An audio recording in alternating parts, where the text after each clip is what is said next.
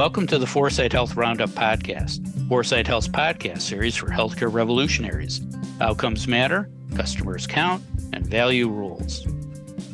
Hello again, everyone. This is Dave Burda, news editor at 4sight Health. It is Thursday, August 10th. Hard to believe a wannabe fascist dictator who tried to overthrow our government is still walking around free despite being charged with multiple crimes. Even harder to believe smart people in healthcare voted for him and will vote for him again if given the chance. You're the problem. Another problem we're trying to get a rope around is runaway innovation in artificial intelligence, especially in healthcare. Late last month, the Biden administration took the latest stab at it by getting seven big AI tech companies to voluntarily commit to using AI for good, not evil. Those companies include OpenAI, which developed ChatGPT.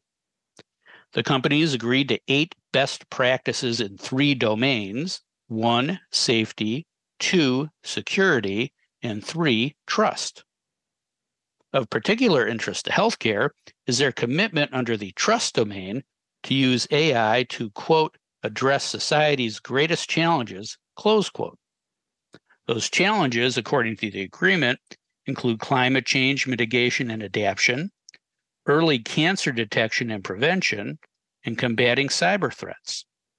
There's not a healthcare organization in the country right now that's not dealing with at least one of those three, probably all three. Anyway, we talked about how to best regulate healthcare AI on the June 1st episode of the 4sight Health Roundup podcast. Rather than reinventing the wheel, which AI is not supposed to do, we're going to rebroadcast that June 1st podcast. Should we regulate healthcare AI? Can we regulate healthcare AI? Please enjoy the rebroadcast. A day hasn't gone by since last November when OpenAI released ChatGPT without some announcement of yet another healthcare AI breakthrough. It's starting to freak people out. So much so that people are calling for healthcare AI standards or rules or guardrails to make sure that when we ask Hal to open the pod bay doors, he'll open them. To tell us what kind of rules we need to govern healthcare AI are Dave Johnson, founder and CEO of 4sight Health, and Julie Murchinson, partner at Transformation Capital. Let me tee up the conversation with a few things. Way back in 2019, you remember 2019, the National Academy of Medicine came out with its famous Artificial Intelligence in Healthcare, the Hope, the Hype, the Promise, the Peril report. The report called for a graduated approach to regulation. The more risk to patients, the more regulation needed. Now, fast forward to April of this year, and the Coalition for Health AI released its blueprint for trustworthy AI implementation guidance and assurance for healthcare. And then in May, the World Health Organization issued a call for the safe and ethical use of AI for health. Things are moving fast, and many well respected people are calling for something to stop AI from killing us. So I'm going to ask each of you the same three questions should we regulate healthcare AI? If so, who should regulate it? And if we do regulate it, where is the line between promoting and stifling market innovation? In other words, how would you do it? Dave, you go first. Well, Dave, first of all, in 2019, I don't know how you didn't bring this up, but the Customer Revolution in Healthcare published in 2019, you know, the greatest book on healthcare ever written. So just want to make sure our readers check in on that fact. We got it. But I'm I'm going to go to your last question first about drawing the line and give you DJ's three rules for design regulation, the most important of which I call the Goldilocks rule. Not too hot, not too cold, just right. You know, getting that balance that you talk about between protection and ensuring good behavior and not stifling market innovation. An example of regulation that's too cold would be the hospital pricing transparency guidelines. The penalty wasn't big enough, so most hospitals have just chosen to pay the penalty rather than go along with the reg. That's not a good outcome too cold. An example of one that's too hot was in the early 2000s when Congress imposed a moratorium on specialty hospitals and completely shut down that business, sent MedCath into bankruptcy, among others, way too hot. So balance, not too hot, not too cold. The second is the need for regulation depends on the potential for either harm or benefit. So the greater the harm or the greater the benefit, the higher the need for governmental regulation as opposed to industry regulation. By and large, industries haven't been terribly good at regulating themselves. So at the end of the day, I think we default to government for most regulation, and it's an art more than a science. And when designing regulations, this is point number three, they should be as simple as possible, but not simpler. So clarity is essential, needs to eliminate ambiguity. There may need to be a common lexicon. In fact, there almost always needs to be a common lexicon and standardization whenever and wherever possible. So, as simple as possible, but not simpler. So, it has to get the job done, but it should do it in most efficient way possible. Again, that's as art as much as a science. There are always unintended consequences with regulation. The regulations themselves have to adapt to market circumstances, just like they've increased the prices on hospital transparency violations.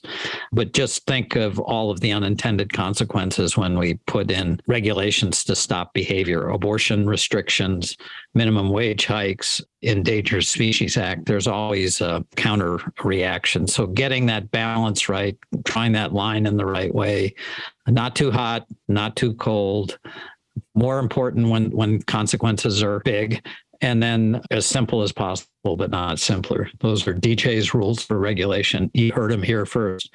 When it comes to AI regulation, that's an awfully broad topic for a two to three minute elocution.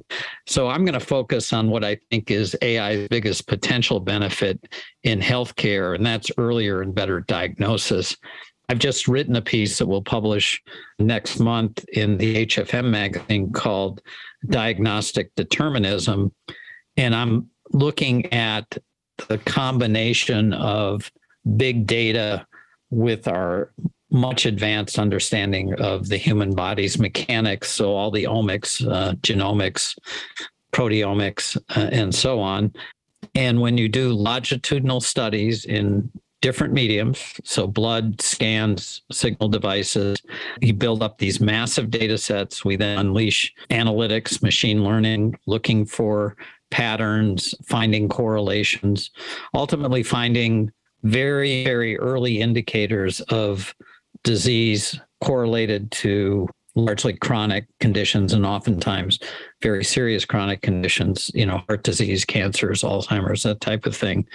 And imagine a not too distant future day when we will get these indications three, four years in advance with more than enough time to change lifestyle behaviors, take drugs, um, do whatever is necessary to either slow the course of disease progression or reverse it entirely. And there'll be continuous learning. Another great thing about this is the ability to do retrospective analysis. So looking for patterns in retrospect and honing the algorithms in that way. So the question is, you know, this means I think we're going to have a lot more preventive health care 10 years from now than we do today. Prevention is only 3% of the budget. What's it in 10 years? 10, 15, 20, 25, whatever it is, it's going to be very disruptive to the current healthcare business models, but ultimately very good for humanity. So, should we regulate that? Huh? Really good question. My initial instinct is we shouldn't regulate it any more than we do now when developing treatment protocols, unless, and this is a big caveat, there are serious unintended consequences that I don't see right now. False positives are less concerning than false negatives. We also need to avoid overtesting. So that's that's again the art and science of this. So let me wrap up with one example of generative AI that really has me on edge, actually scares the crap out of me, and that's hallucinations. What we're discovering with Chat GPT 4 now, which makes Chat GPT 3 look like a toy, is that it can produce in seconds a very thorough report on any topic of your liking in any language with footnotes what we've discovered, and the technologists don't know why, is some of the footnotes, some of the references are either wrong or they go to dead ends. That's what they call hallucinations, and they don't know why they occur. And I'm thinking in a future date when the machines are talking to the machines and we don't really understand how they communicate with one another. I mean, that's the whole beauty of machine learning is they they see things that human beings can't. That the potential for disinformation, errors, maybe even malicious manipulation increases.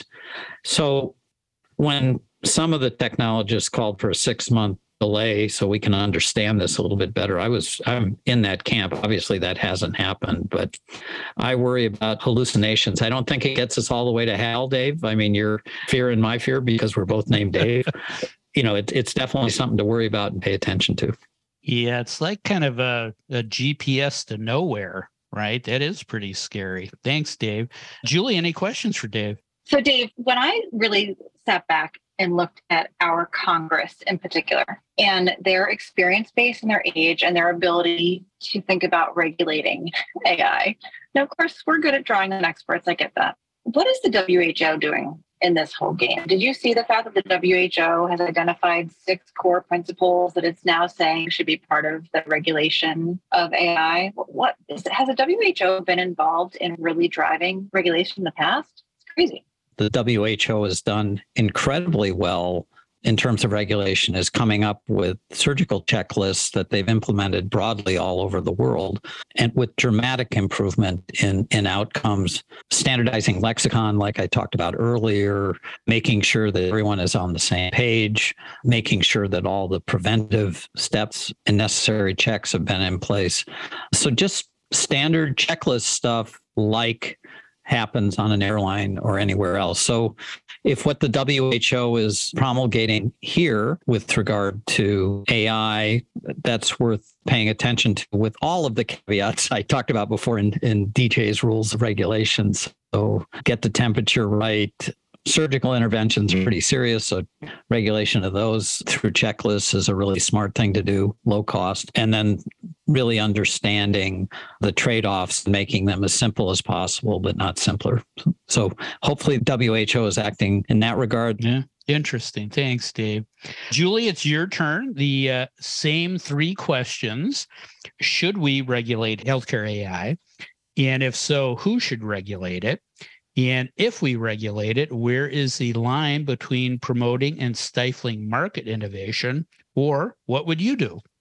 Well, I mean, this is so much bigger than a healthcare issue, right? I mean, I don't know if you guys saw yesterday the Center for AI Safety, which is some no-name, you know, organization from what I can tell from friends I know in the tech industry, put out a 22-word statement that was signed by over 100 researchers, academics, C suite executives like the CEO of DeepMind with Google, the CEO of OpenAI, that said, and I quote, mitigating the risk of extinction from AI should be a global priority alongside other societal scale risks such as pandemics and nuclear war. Just let that sink in a little. Yeah, I don't I don't like the word extinction. Extinction. But uh it, please continue. That's a hell of an unintended consequence, isn't it? the yeah. end of life as we know it. and I just want somebody to open the door so I can get in. right. right? It's all a timing game, Burda.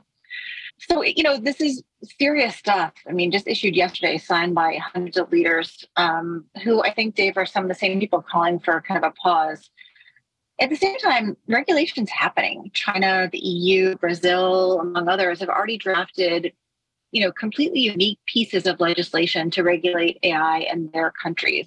So let's just stop for a minute on that one and ask ourselves: Could you actually have a fragmented approach to this that works in our global economy? Like it just it doesn't make a lot of sense to me.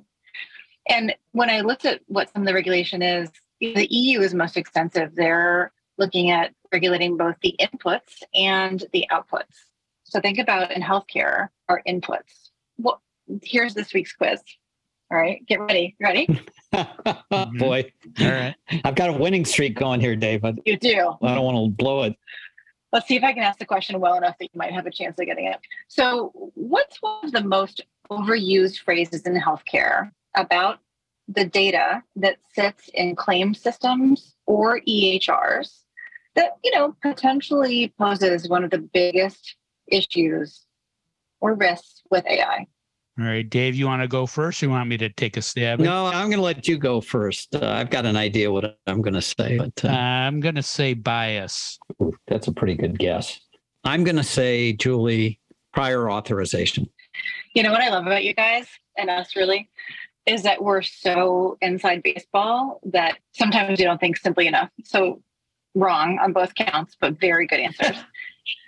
and the answer is I I have heard this time and time again, garbage in, garbage out. We've said this, Dave, right? Oh. Yeah. Yeah. In the AI world, you know, they talk about that as value in, value out. But in healthcare, it's garbage in. We all know that if you just put this in context, we have had decades of, of coding and frankly at fraudulent levels, right? We have patient information edited from the beginning, really, to address liability concerns. We have patient information that's actually sometimes exaggerated for coverage. So, regardless of whether our data is representative from a health equity perspective or bias, vertically answer, is it actually representative of the real care provided or is it crafted for other motivations? So while it's complex for Congress to consider regulating inputs like that, or inputs in general, like we all know that healthcare is a mess when it comes to our inputs. so how about the outputs on our side? Should we, you know, I guess limit certain uses of output? Should we require disclaimers about the accuracy of work that's based on AI? I mean, there could be things that could be useful. I don't know. So the more I looked into what's really happening around regulation here, the scarier it gets when you start to really break it down in healthcare. But the fun discoveries I had, first of all, Dave, I agree with you. Just the fact that we have a term called AI hallucinations makes me laugh and is terrifying. You know, some some tech companies talk about AI as really helping them be able to do what they can do with analytics, but just at warp speed, be able to see customer preferences shifting on almost like a real time basis. And customer preferences are not something that healthcare really prioritizes or even is built around knowing how to harness, right? We we don't think about really how customer preferences might shift our products. So some of the most traditional uses of AI aren't even really applicable to us in current day. And you know, I guess on the upside, I also see how there are some, I guess, applications of AI that are really looking at how do you actually choose data sets that allow you to control, you know, almost like more of a micro data set way of controlling what you can act on based on maybe the insights of other types of data sets and historically. And Dave, this kind of gets to one of the points you made about could it be used in a retrospective way in a really powerful way. So there's downside and upside for sure. But one thing that scared me to death was the fact that I don't know if you know this, but some of the data, or I guess the data collected in I think it was OpenAI's program hasn't been updated in over 18 months.